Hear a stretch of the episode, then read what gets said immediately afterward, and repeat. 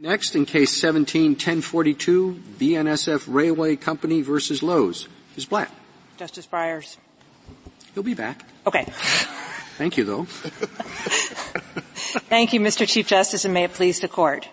For three reasons, a payment by an employer to an employee for lost wages under FELA is compensation under Section 3231E1 of the Railroad Retirement Tax Act, or RRTA. Ms. Blatt, before you launch into that, can you tell us why the railroad cares? I mean, if he doesn't, if it's not, he's not subject to the tax, neither is the employer. So, uh, what, what is the stake that you have in this?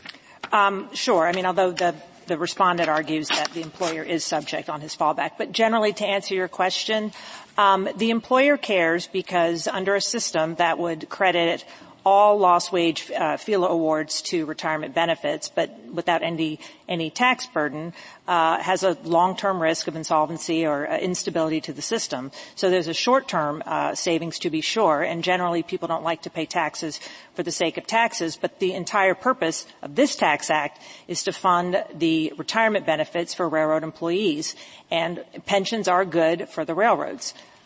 So that's the answer. If I could get to the uh, the three reasons.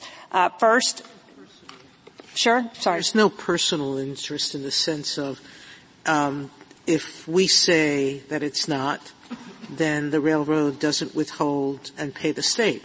Did you in this case? You wanted a credit against the award. But did you in fact pay anything, any federal taxes beforehand? Yes. So all 9,000 has been paid. The 6,000 portion of the employer share was paid and uh, 3,000 was withheld from the payment of the FELA award to account for the employee share. And the railroad, and the reason why the dispute came up is the railroad wants an offset for the 3,000 that should have been withheld from uh, the railroad employee. So get to the uh, statutory text and the first reason is the statutory text and structure make clear that such a payment is for services rendered and that employees need not be an active service to pay for services rendered. Second, a payment for lost wages under FELA is no different from the workers' compensation, sickness, and disability pay that respondent agrees count as compensation. And third, taxing a payment for lost wages under FELA furthers the RRTA's purpose to fund benefits under the Railroad Retirement Act, or RRA. First, a payment for lost wages under FELA is remuneration paid for services rendered as an employee under subsection E1. A payment for lost wages under FELA compensates the employee because he rendered services up and until the time of injury. Indeed, by definition, an employee cannot recover lost wages under FELA unless he had been rendering services at the time of injury. Additionally, this court in Nierotko and Quality Stores interpreted virtually identical language under the Social Security Act and FICA. There, uh, this court uh, interpreted the phrase which defined wages for services performed includes all compensation paid for the employment relationship. Your opposing counsel argues that Nierotko is discredited, that that case didn't follow the text. We shouldn't follow that methodology here. Can you respond to that? Sure. Respondent argues that it's discredited um, under Cleveland Indians for the very last portion of Nierotko, which has nothing to do with the question here. So the very last two paragraphs of Nierotko said um, that you credit the amount of lost wages in the, in the period for which they're earned. And then Cleveland Indians came along and the IRS said, yeah, we know that, but we want to credit FICA in the period paid. And so in the opinion uh, for the court, uh, Cleveland Indians said, we recognize that the two should go in tandem, but we're going to defer to the IRS, IRS's allocation. And here there's a much more substantive distinction because the employee wants all the benefits under the uh, benefit statute, but none of the ability. But I think your other question went to the discreditedness. I think you mean somehow in 1946 the court wasn't reading the text. Um, I think that's their argument. I think that's their argument, and I think it's certainly wrong. Um, we fit the plain language because the employee rendered services and nothing in the text says that you uh, can't be paid uh, for periods of time when you're not in active services because you rendered services. But the court purported to be interpreting the phrase services performed.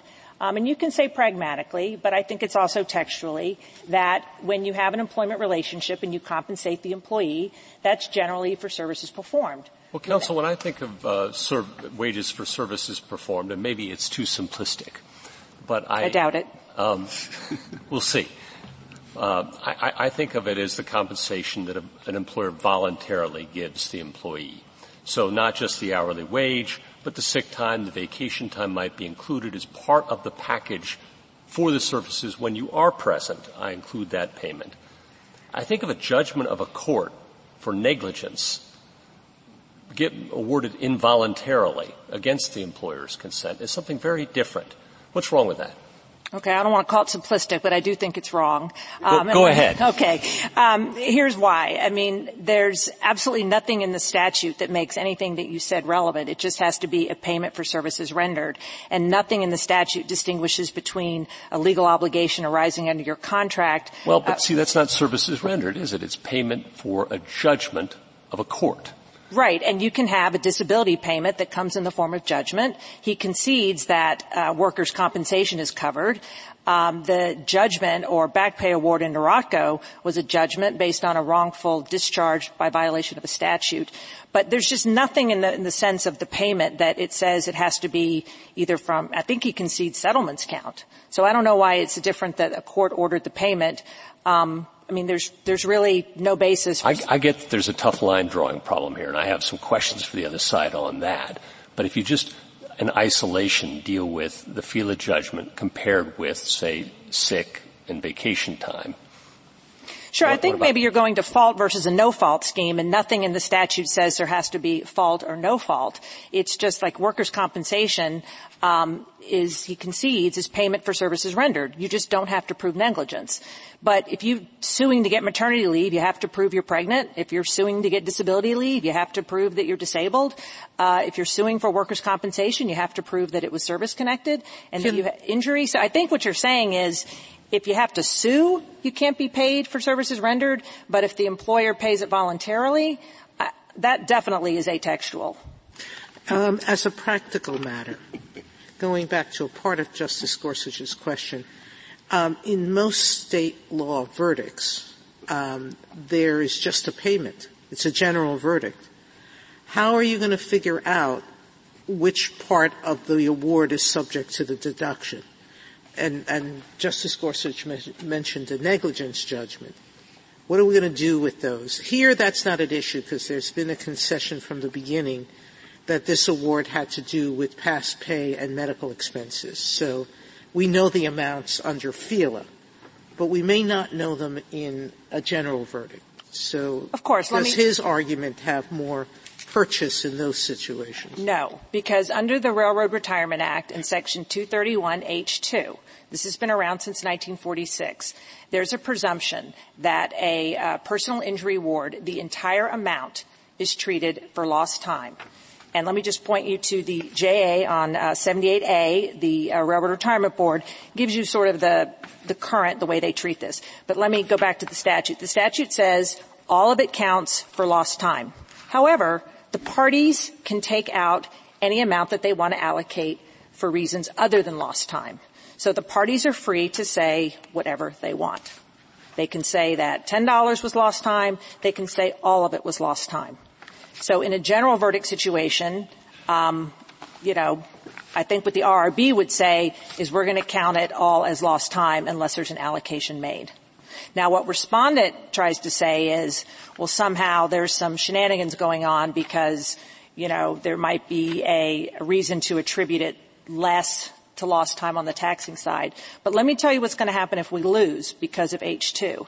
If we lose, a employee can take an entire judgment no matter what was devoted to lost time and get full credit and pay zero tax. And the incentive will be, there's just no downside to doing that. So you would take all of it and get your credit and pay absolutely no taxes. And that's just H2 in the statute. There's the RRB guidance on it. Uh, the SG's office can, can vouch, you know, confirm all this, but that's just the way this has been treated.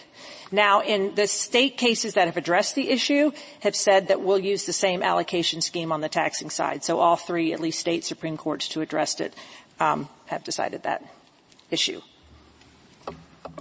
Um, and Justice Gorsuch, I, do want to say Nierotko involved a judgment, although it was by the NLRB, so an agency judgment.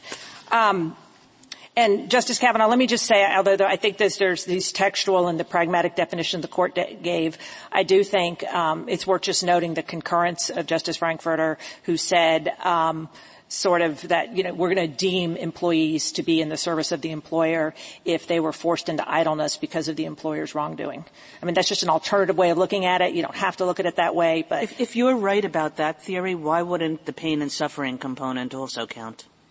Um, well, because the uh, pain and suffering is not uh, payment for services rendered in the same way a lost wage award is. Well, if I, if I understood your theory, it was something like it happened while he was on the job, and therefore what follows uh, is is is can be understood as services rendered. No, and the pain and suffering as well. It's like, well, you were injured on the job, and that's why you had this pain and suffering. Sure. It's not payment for services rendered in the same way because the amount of lost wages is directly tied to the salary for services rendered and pain and suffering amount has nothing to do with your salary, your employment, or anything else about the employment relationship. Plus, there's a strong textual argument. You don't have to take my analysis. Congress has already distinguished between lost time pay and other factors associated with the personal injury award. So Congress has said the parties are free to only count as a personal injury award just the lost wages. So Congress was debating this back in 1946, these, all these issues about what to do with uh, things that were associated with other lost time, and they settled on this, we're going to presume it's all counted, but we'll let you take out anything that's not related to lost wages. Um, so, Court of, the Court of Appeals relied heavily on the fact that Congress in 75 and 83 took out the reference to payment for time lost. Sure. So, I mean, let's start again with, with first principles.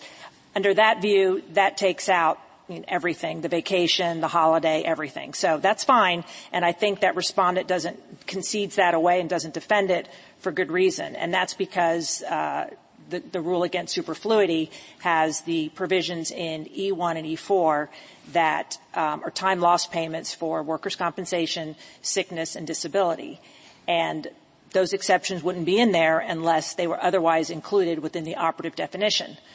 But Justice Kavanaugh, let's look at the timing, and I think that this is pretty dispositive as well.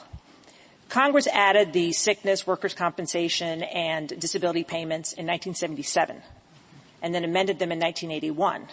So that was after Congress took out the including uh, remuneration paid for services rendered in 75. And then when Congress took out in 1983, uh, I'm sorry, in 75, when Congress took out the phrase, then they added the exceptions later, they also left in seven references to time lost and personal injury in E2. So we know that Congress continued to think that time lost payments were covered. Now comes 1983, and Congress takes out E2. But it didn't change the operative definition in E1, and it left in all the exceptions for uh, workers' compensation, uh, sickness, and disability that presuppose time lost is covered. So I do think that um, you know the including remuneration paid for time time lost uh, you know is fairly read as an illustrative example of the broader definition. Um, I'm going to briefly go over the 104 argument, if I could. Um, just putting this is the argument that respondent makes as a backup that because personal injury awards are excluded from gross income under 104 and an employee is taxed on uh, his or her income, you should take out gross income. And I'm not going to be able to explain it past that point, but that's the beginning of his argument. Um, the problem with it is, first of all, 3201, the tax, the statute that taxes on income does not use the word gross income. It just says income. And no matter what word it used, we think it just describes the source of the tax. And if you just look at the language, the employee's income has no bearing on either the tax base or the amount of tax owed. It's just describing the source. And that tax base is identically defined for the employer in section 3221, so it's a textual matter. It can't be different. And finally, Congress incorporated nine express exclusions from gross income into the definition of compensation, showing Congress knew how to incorporate gross exclusions when they wanted to, and Section 104 is not one of them. And if I could reserve the remainder of my time. Thank you, counsel.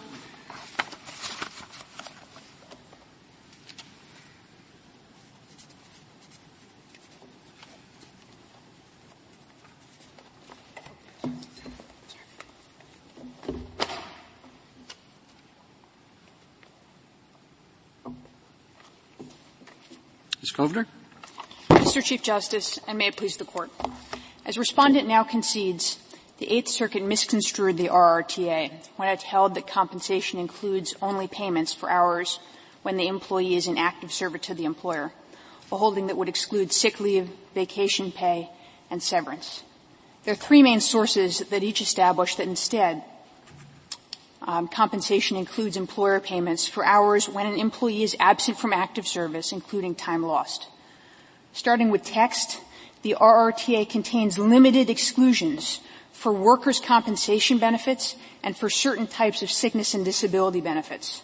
Those exclusions would be superfluous if the term compensation only reached payments for periods of active service. As to precedent, since 1946, this court has construed parallel language in the Social Security Act to reach all payments arising out of the employer-employee relationship, including time lost. And Justice Kavanaugh, to your question about whether that continues to be good law, this court reaffirmed that precedent. It applied it in quality stores uh, just in 2014. And those decisions support also construing the RRTA to reach time lost. And third, this interpretation appropriately reflects the interlocking structure of the RRTA and the parallel benefit statute known as the RRA. Time lost payments count as compensation under the RRA and are credited towards an employee's retirement benefits. Interpreting the RRTA's definition to cover those payments creates symmetry between interrelated tax and benefit provisions. And if I could start by just turning to Just, Justice Gorsuch's question about why it's not different, um, that this payment is essentially a statutorily mandated um, payment that, re- that, results from a judgment uh, at the end of the day. We think there are two main sources that show that the fact that it's a legal obligation doesn't make a difference. The first is in the statutory text. The workers' compensation carve-out is really appropriate, uh, is really important because it shows that it can be. That's where I get stuck too. I've got some questions about that for your friend on the other side. What's your other one? The other one is Nierotko, which also involves uh, essentially a judgment. I, what we should make of the fact that the IRS doesn't appear, you might correct me, since 1980 at least, to bring enforcement actions to assess penalties um, or back taxes to a railroad employee who has uh, who did not withhold a portion of the FELA judgment? So we don't think that's exactly correct, um, Justice Sotomayor. So I think to understand the IRS's position, the most relevant um, indicators are first the regulations, which have continuously said you know time lost payments are covered since 1937, uh, and continue. You said it, but you haven't appeared to do much about it. So I, I, don't think that's the case. I mean, whenever we've been asked, there's a um, technical advice memorandum from 1980 dealing specifically with FELA judgments, saying again they have to be paid. I think the difficulty that may arise uh, is these are suits that occur between not the IRS, uh, but between uh, a railroad employee and an employer. And I think what um, the affidavit on the other side is asserting is that railroads may essentially not have been complying in some cases. I don't know how many cases um, with the IRS's regulations. And if that if that has happened, it's contrary to our regulations. It's not something we've necessarily known about because it's a suit between a taxpayer uh, and a railroad, and if neither of them reports it, um, it may be that there are cases where you know the IRS hasn't been aware of, hasn't gone after that money. But the IRS, the, the railroad pays pays the full tax, but charges the uh, the railroad worker for his or her share. Is that how it works? That's right. The, um, the railroad is required to withhold both to withhold from the employee's pay uh, the employee share, and then it pays both shares. I would be curious your answer uh, to Justice Sotomayor and Justice Kagan's questions earlier. So, what do we do about a general verdict where there's no allocation? um, between what might be later thought by some to be compensation for lost services and other other things? What do we do about uh, pain and suffering, which might be classified as compensation for lost time as well? Um, what's the government's view on those complications? Yeah, so I mean, taking the the first um, question first, the what if there's no allocation? Um, I, I, agree with the articulation um, by um, my friend on the railroad side that um, if there's no uh, allocation at all, and there's some material about this in the JA, there's sort of detailed guidance on allocation from the RRB, but I think uh, if there is no allocation, the presumption is it's going to be treated as time lost. I think the RRB says, uh, nonetheless, the employer and the employee are allowed to come in even after the judgment uh, and allocate it uh, between time lost and, and other sources. And we think, um, you know, that's that's what's H2, uh, which is still in the RRA, suggests is the appropriate way to handle this. And I think H2 is also part of the answer on pain and suffering. Um, H2 clearly contemplates that when you have a judgment, it's going to contain in part taxable payments for time lost and also other kinds of damages, and that you're going to need to divide those two things up to figure out, you know, what's compensation. Um, and we think there's a common sense reason for treating pain and suffering as different, um, which is um, lost, lo- um, lost time payments. Um, are a, a, substitute for something that's taxable. They're a substitute for wages uh, that, that, the employee would have been taxed on um, and they're getting credited to your benefits on the RRB side.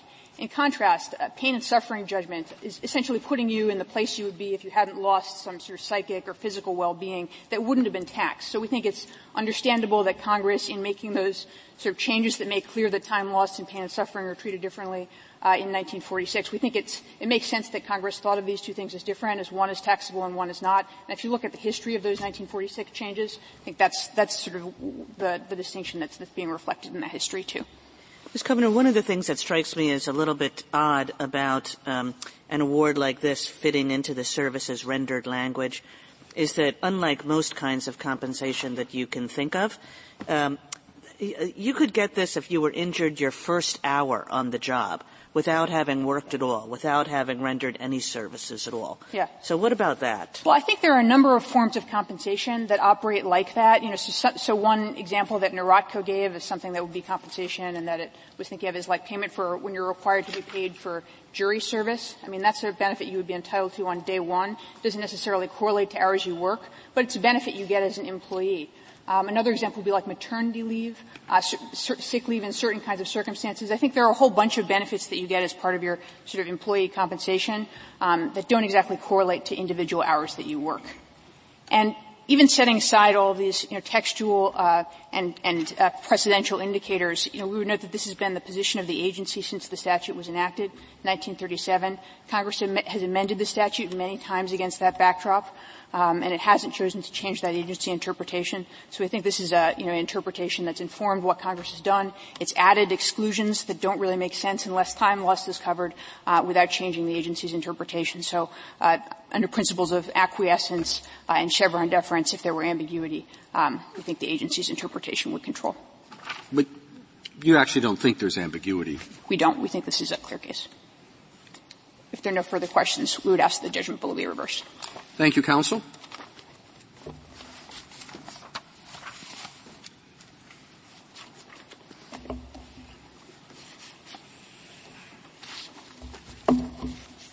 Mr. Frederick? Thank you, Mr. Chief Justice, and may it please the court. At issue in this case is whether the court construes the statute as it's currently written or whether you construe it the way the other side would like it to read.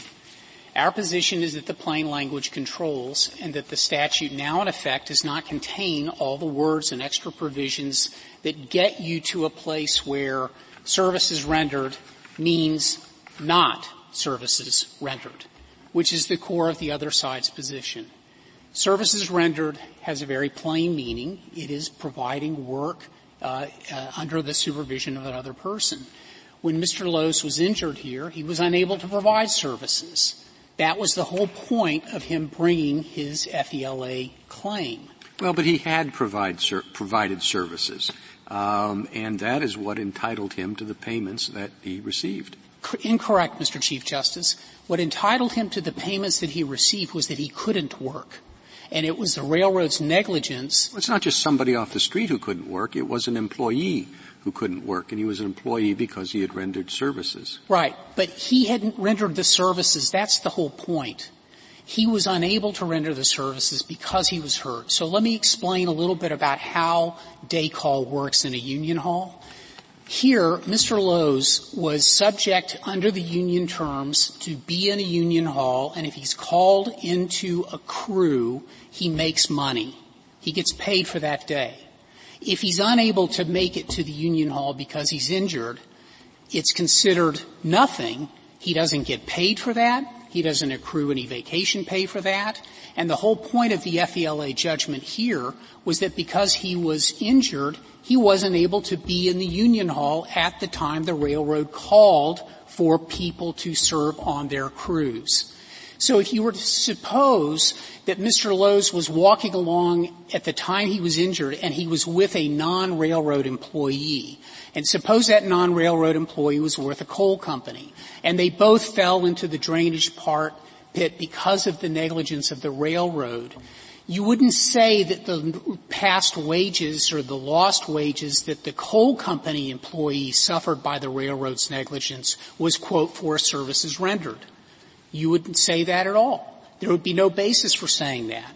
And so it's odd to suppose that simply because Mr. Loos is capable or subject to being called into a duty status for the crew that but you a lot would of treat these, differently. A lot of these kinds of arguments were made in Nierotko, and the court rejected those, in this, admittedly in the context of the Social Security Act, but why not follow the same interpretation here? Well, what the court in Nierotko did was it construed the benefit statute. And what Cleveland Indians says, and is absolutely clear, is that you do not construe the tax statute the same as the benefit statute.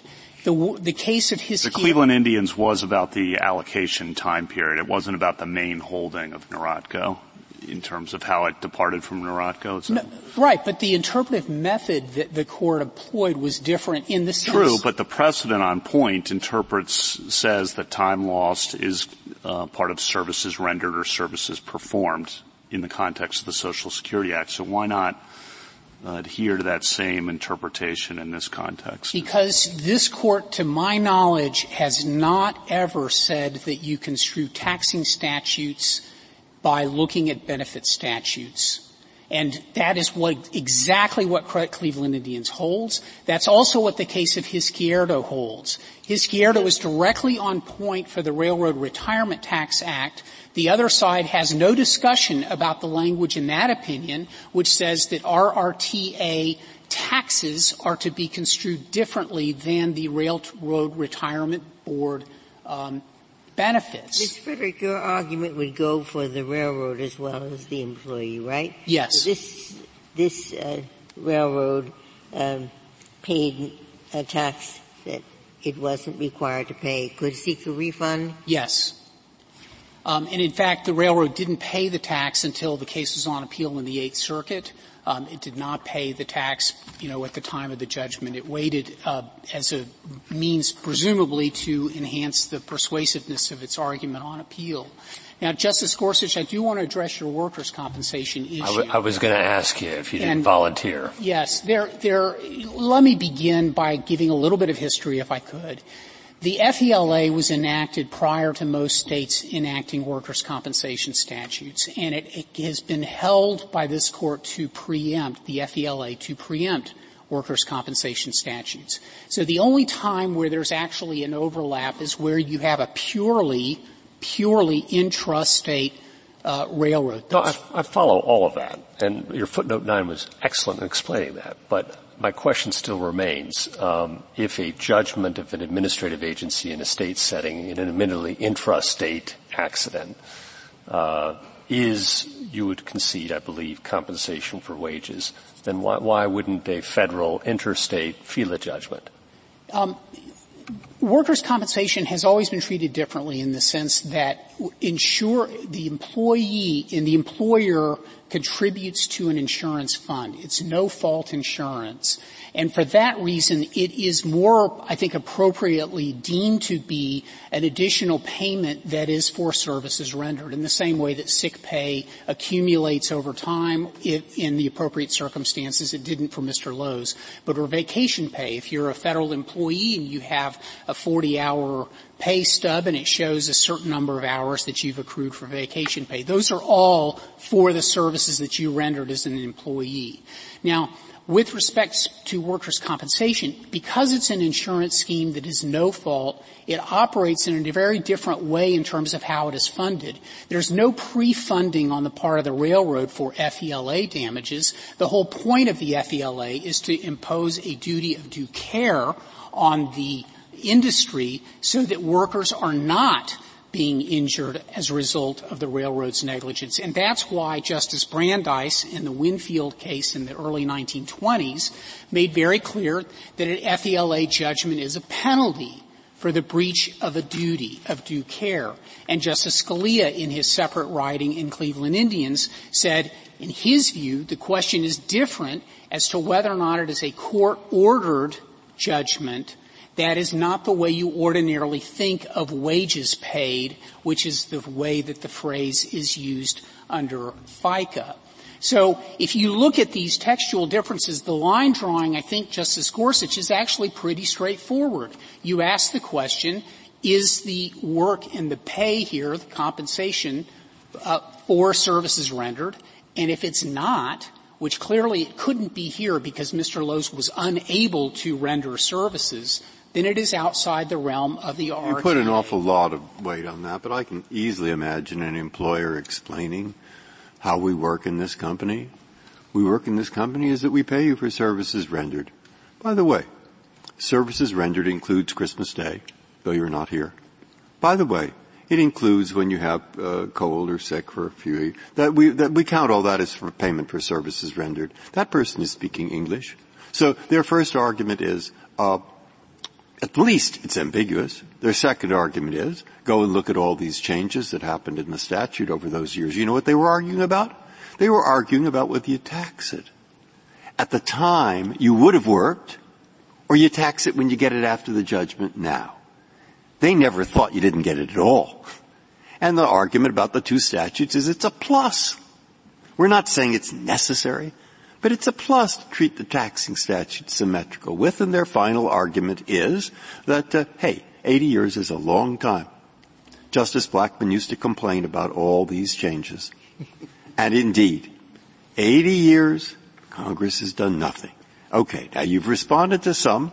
I just want to be sure you get a chance to respond to all. Well, if I don't get them all in this response, Justice Breyer, please feel free to interrupt me. But on the history point, the other side, notwithstanding our challenge, cannot give you one instance, not one, where the IRS issued a deficiency notice because there had been a failure to pay RRTA taxes for an FELA judgment. If you look at the Federal Judicial Center's website, there have been something like 71,000 FELA suits filed just since 1970. Now surely, if this had been the way the taxing service had been construing the statute, there would be at least one dollar deposited from the Treasury as a result of an FELA judgment and a deficiency notice for a failure to do that. This is all a new argument, and the reason why the railroad has come up with this new argument is simply to change the settlement dynamics that are going on.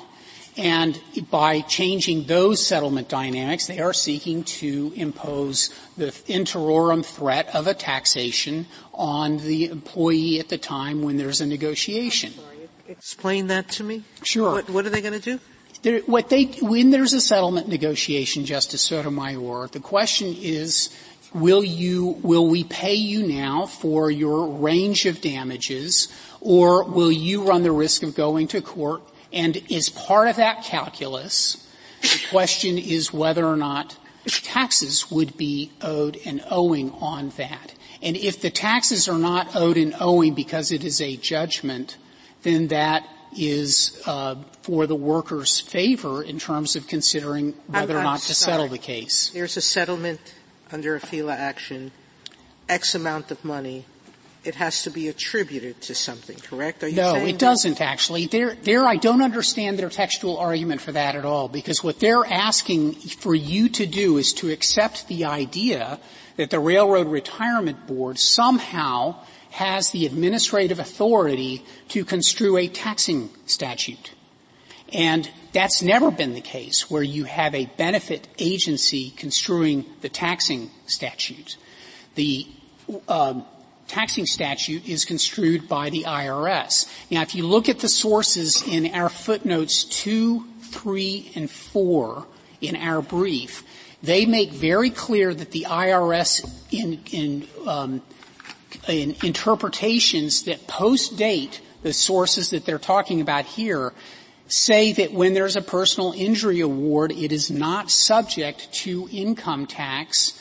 And in the first one, the citation that is on footnote two of our brief, the IRS specifically mentions that this would apply in the Railroad Retirement Tax Act uh, context as well. That I think is on page 13 or 14 of that particular reference.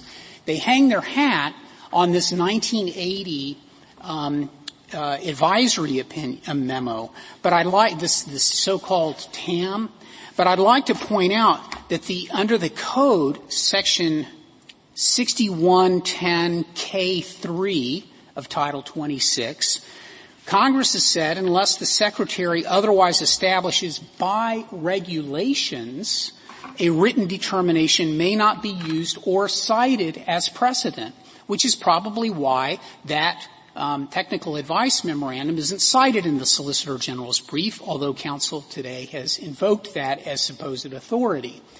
But I would point out, secondly, that this TAM, this 1980 reference, concerns a version of the statute that no longer exists. It was part of the stat, it was construing a statute that was in effect up until 1975.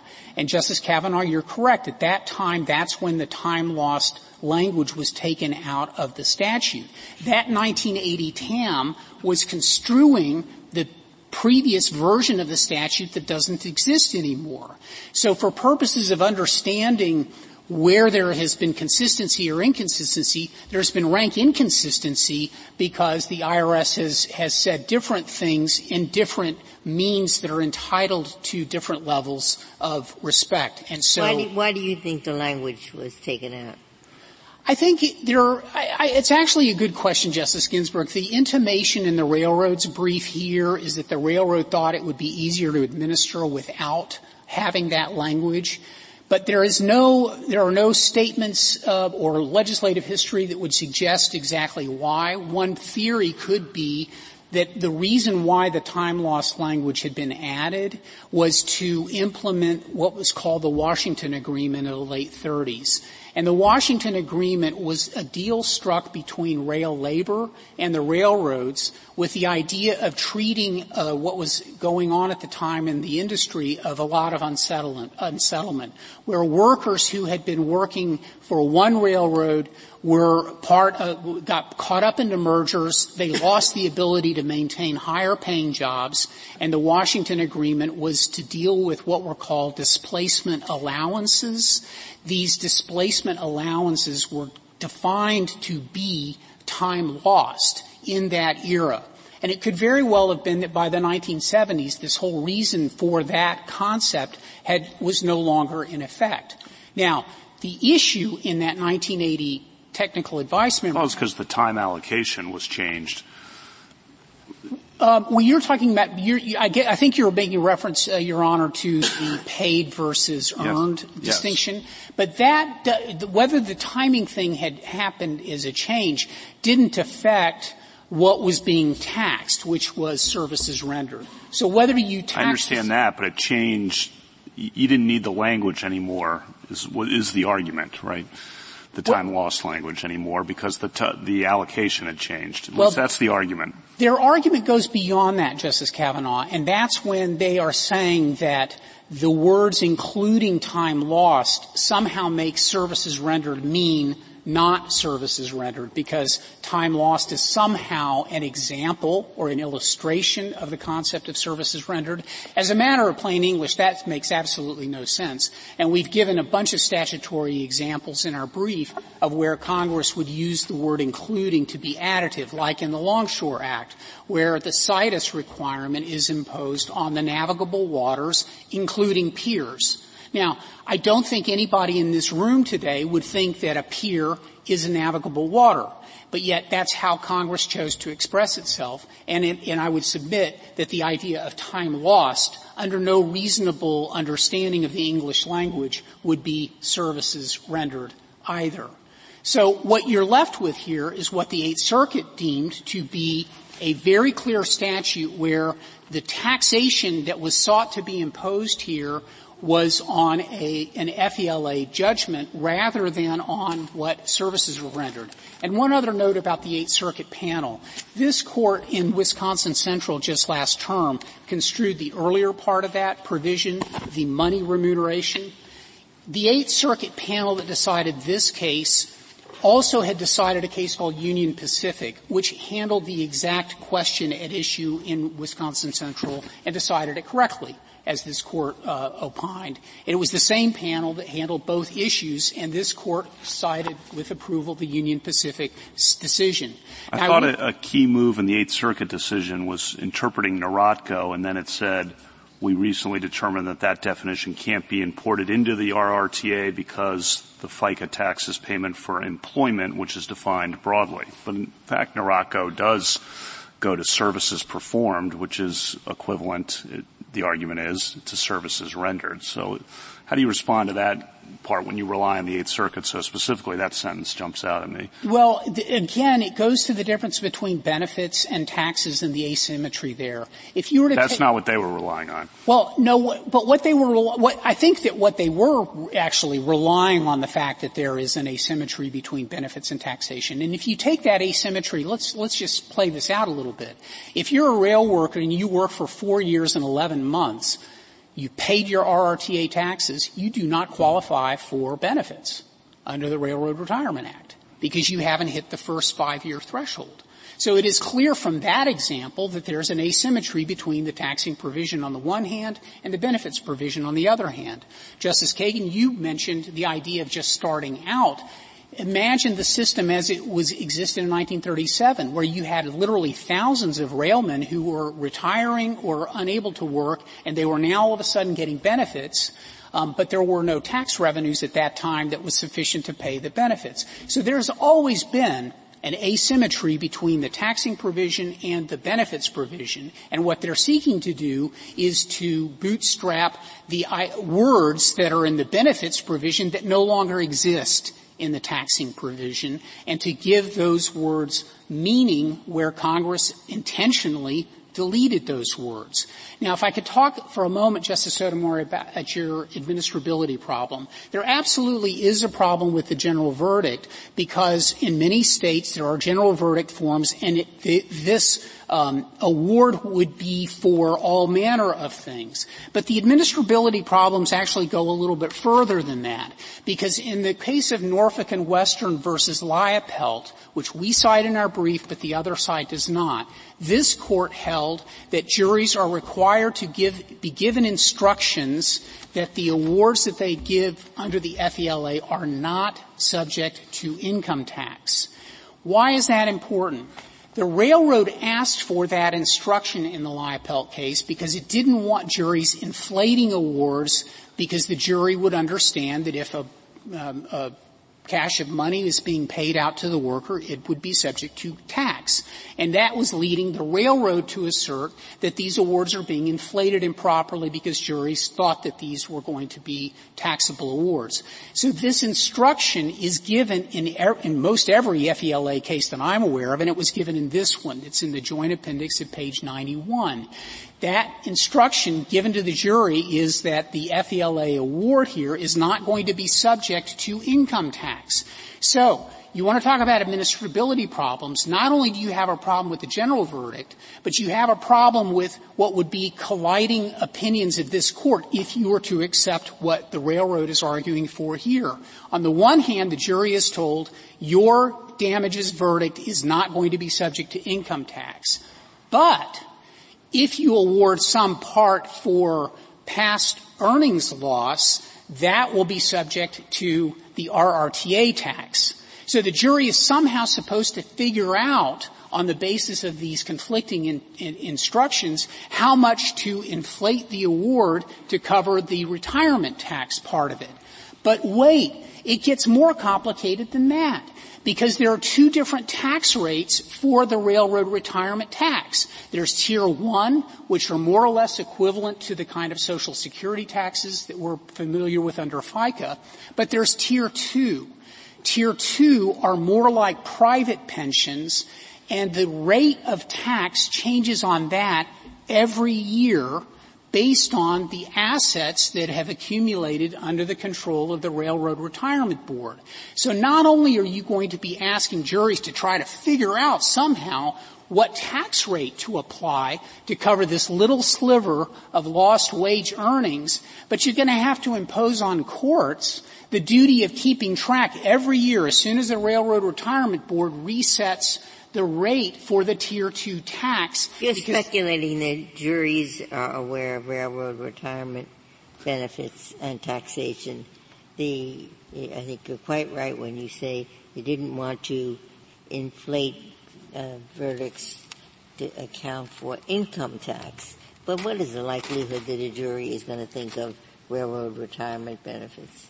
The point, Justice Ginsburg, and, and, this is where I think looking again at the, this court's decision in Norfolk and Western versus Liepelt is instructive because there, if the, if this is fair game, then why wouldn't it be possible for the worker's lawyer to say, now this one part of it's going to be subject to tax and ask for an instruction that the jury give the after-tax amount that would equate to the lost earnings portion of the judgment. And therein lies the rub, Justice Ginsburg, because if the lawyers are going to be debating about how the jury is instructed, it surely is fair game for the jury to understand exactly what the law is.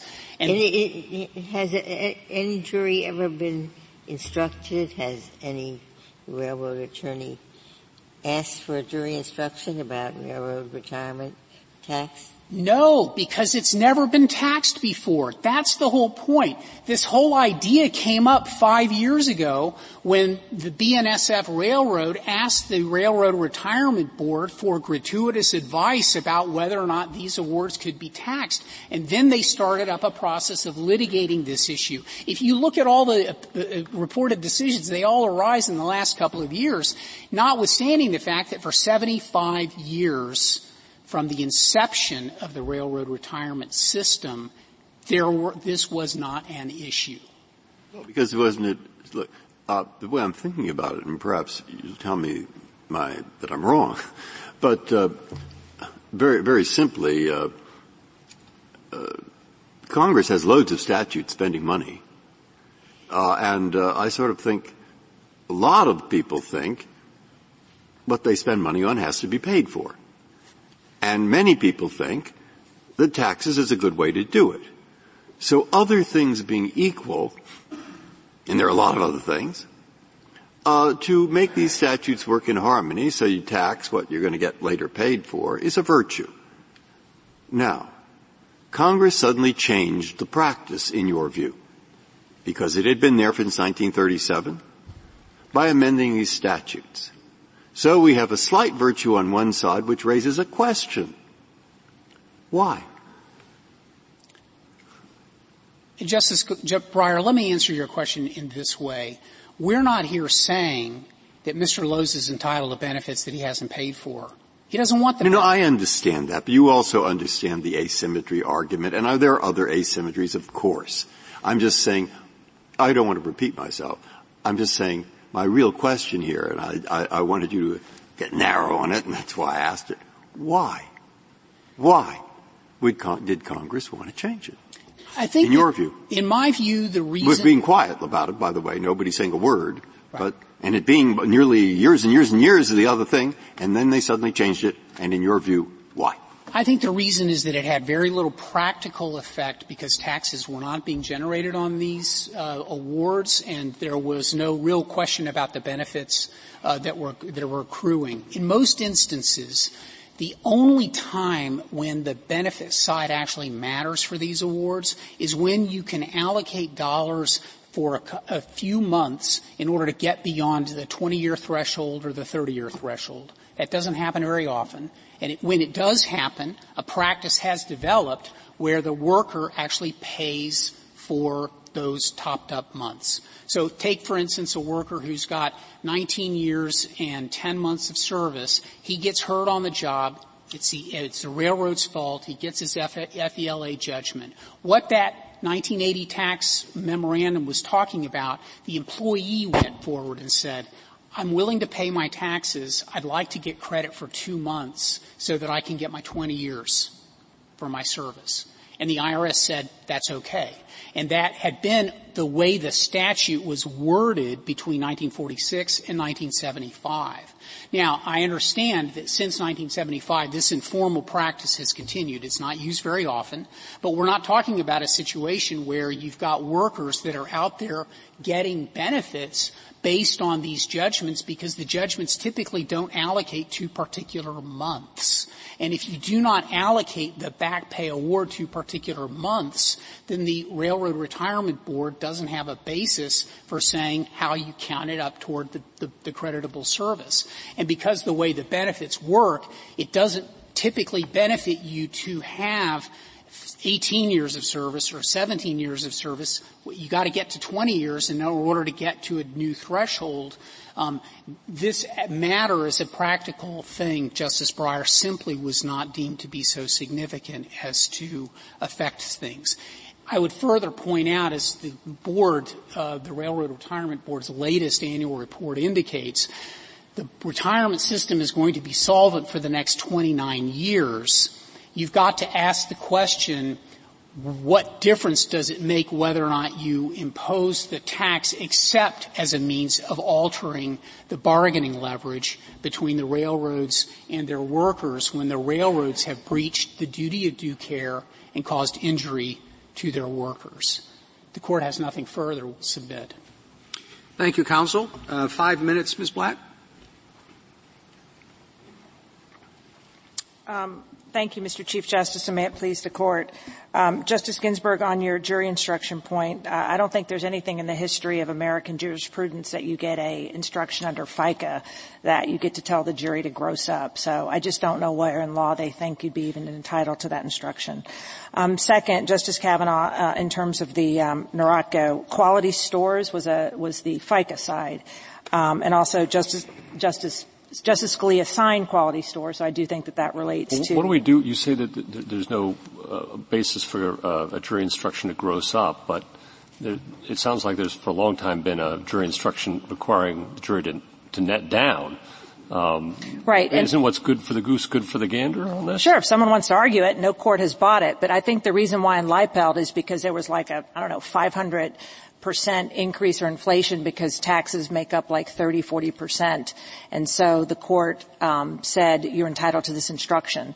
Um, but just remember, there are jury verdicts every day that are subject to both income taxes and FICA taxes, and I just have never seen a case where you're entitled to. What do, what do you say to Mr. Frederick's point that the, the reason why the, the, the railroad's so interested in this is to increase its leverage in settlement negotiations, where the parties can allocate uh, awards. And, uh, and here you're arguing uh, pretty strenuously that they shouldn't be able to to to, uh, to be take into cognizance the tax issue on in, in, in a jury judgment.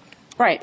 I, mean, I, told you why we're here. It is not to gain leverage. Uh, the one thing I didn't say, I thought I said, but apparently I didn't, um, was that the railroads uh, are very concerned that the rates are going to go up. If there's a mismatch, they're directly, uh, you know, they pay two thirds of any rate increase. But on the settlement leverage, whatever you think happens about allocation, and this goes to you, Justice Sotomayor, regardless of what you do in this case, 231 for the benefit side requires allocation in every case of a personal injury judgment. Now, if we prevail, whatever happens in terms of uh, allocation on the taxing side, it is treated with parity on the benefit side. And that is to say, if employees are underreporting their taxes, they're going to get an underreporting in benefits. If they win, there is no downside, and the law allows them to allocate an entire award to the benefit side without any tax burden. So I think we win in terms of the dynamic to the uh, net benefit on Treasury. If you're worried about settlement dynamics, I mean that is because of the H H2 H2 yes in 231 allows employees to allocate.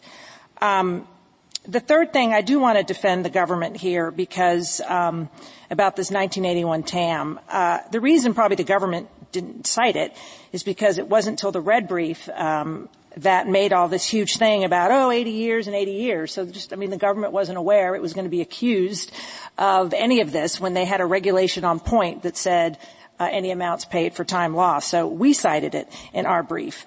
Um, and also on the time loss, the bottom line and where I want to end, I mean, the problem for the other side whatever he wants to say about the language, he concedes time loss payments are covered. I mean, one part of his argument he fought it, another part of the argument he has to concede it because he concedes that vacation pay, sickness, I mean, whether or not he wants to admit it, you don't work on Christmas Day, and that's considered time lost, and you that's for services rendered. So the only thing what his case comes down to is whether uh, a negligence judgment is somehow different from the type of payments that he concedes, and we don't think there's any textual or purposeful. And you know, in any event, I hate to cite it, but I will end with Chevron. I mean, he has to win under the plain language uh, for you to um, affirm. Thank you. Thank you, Ms. Blatt. Counsel, the case is submitted.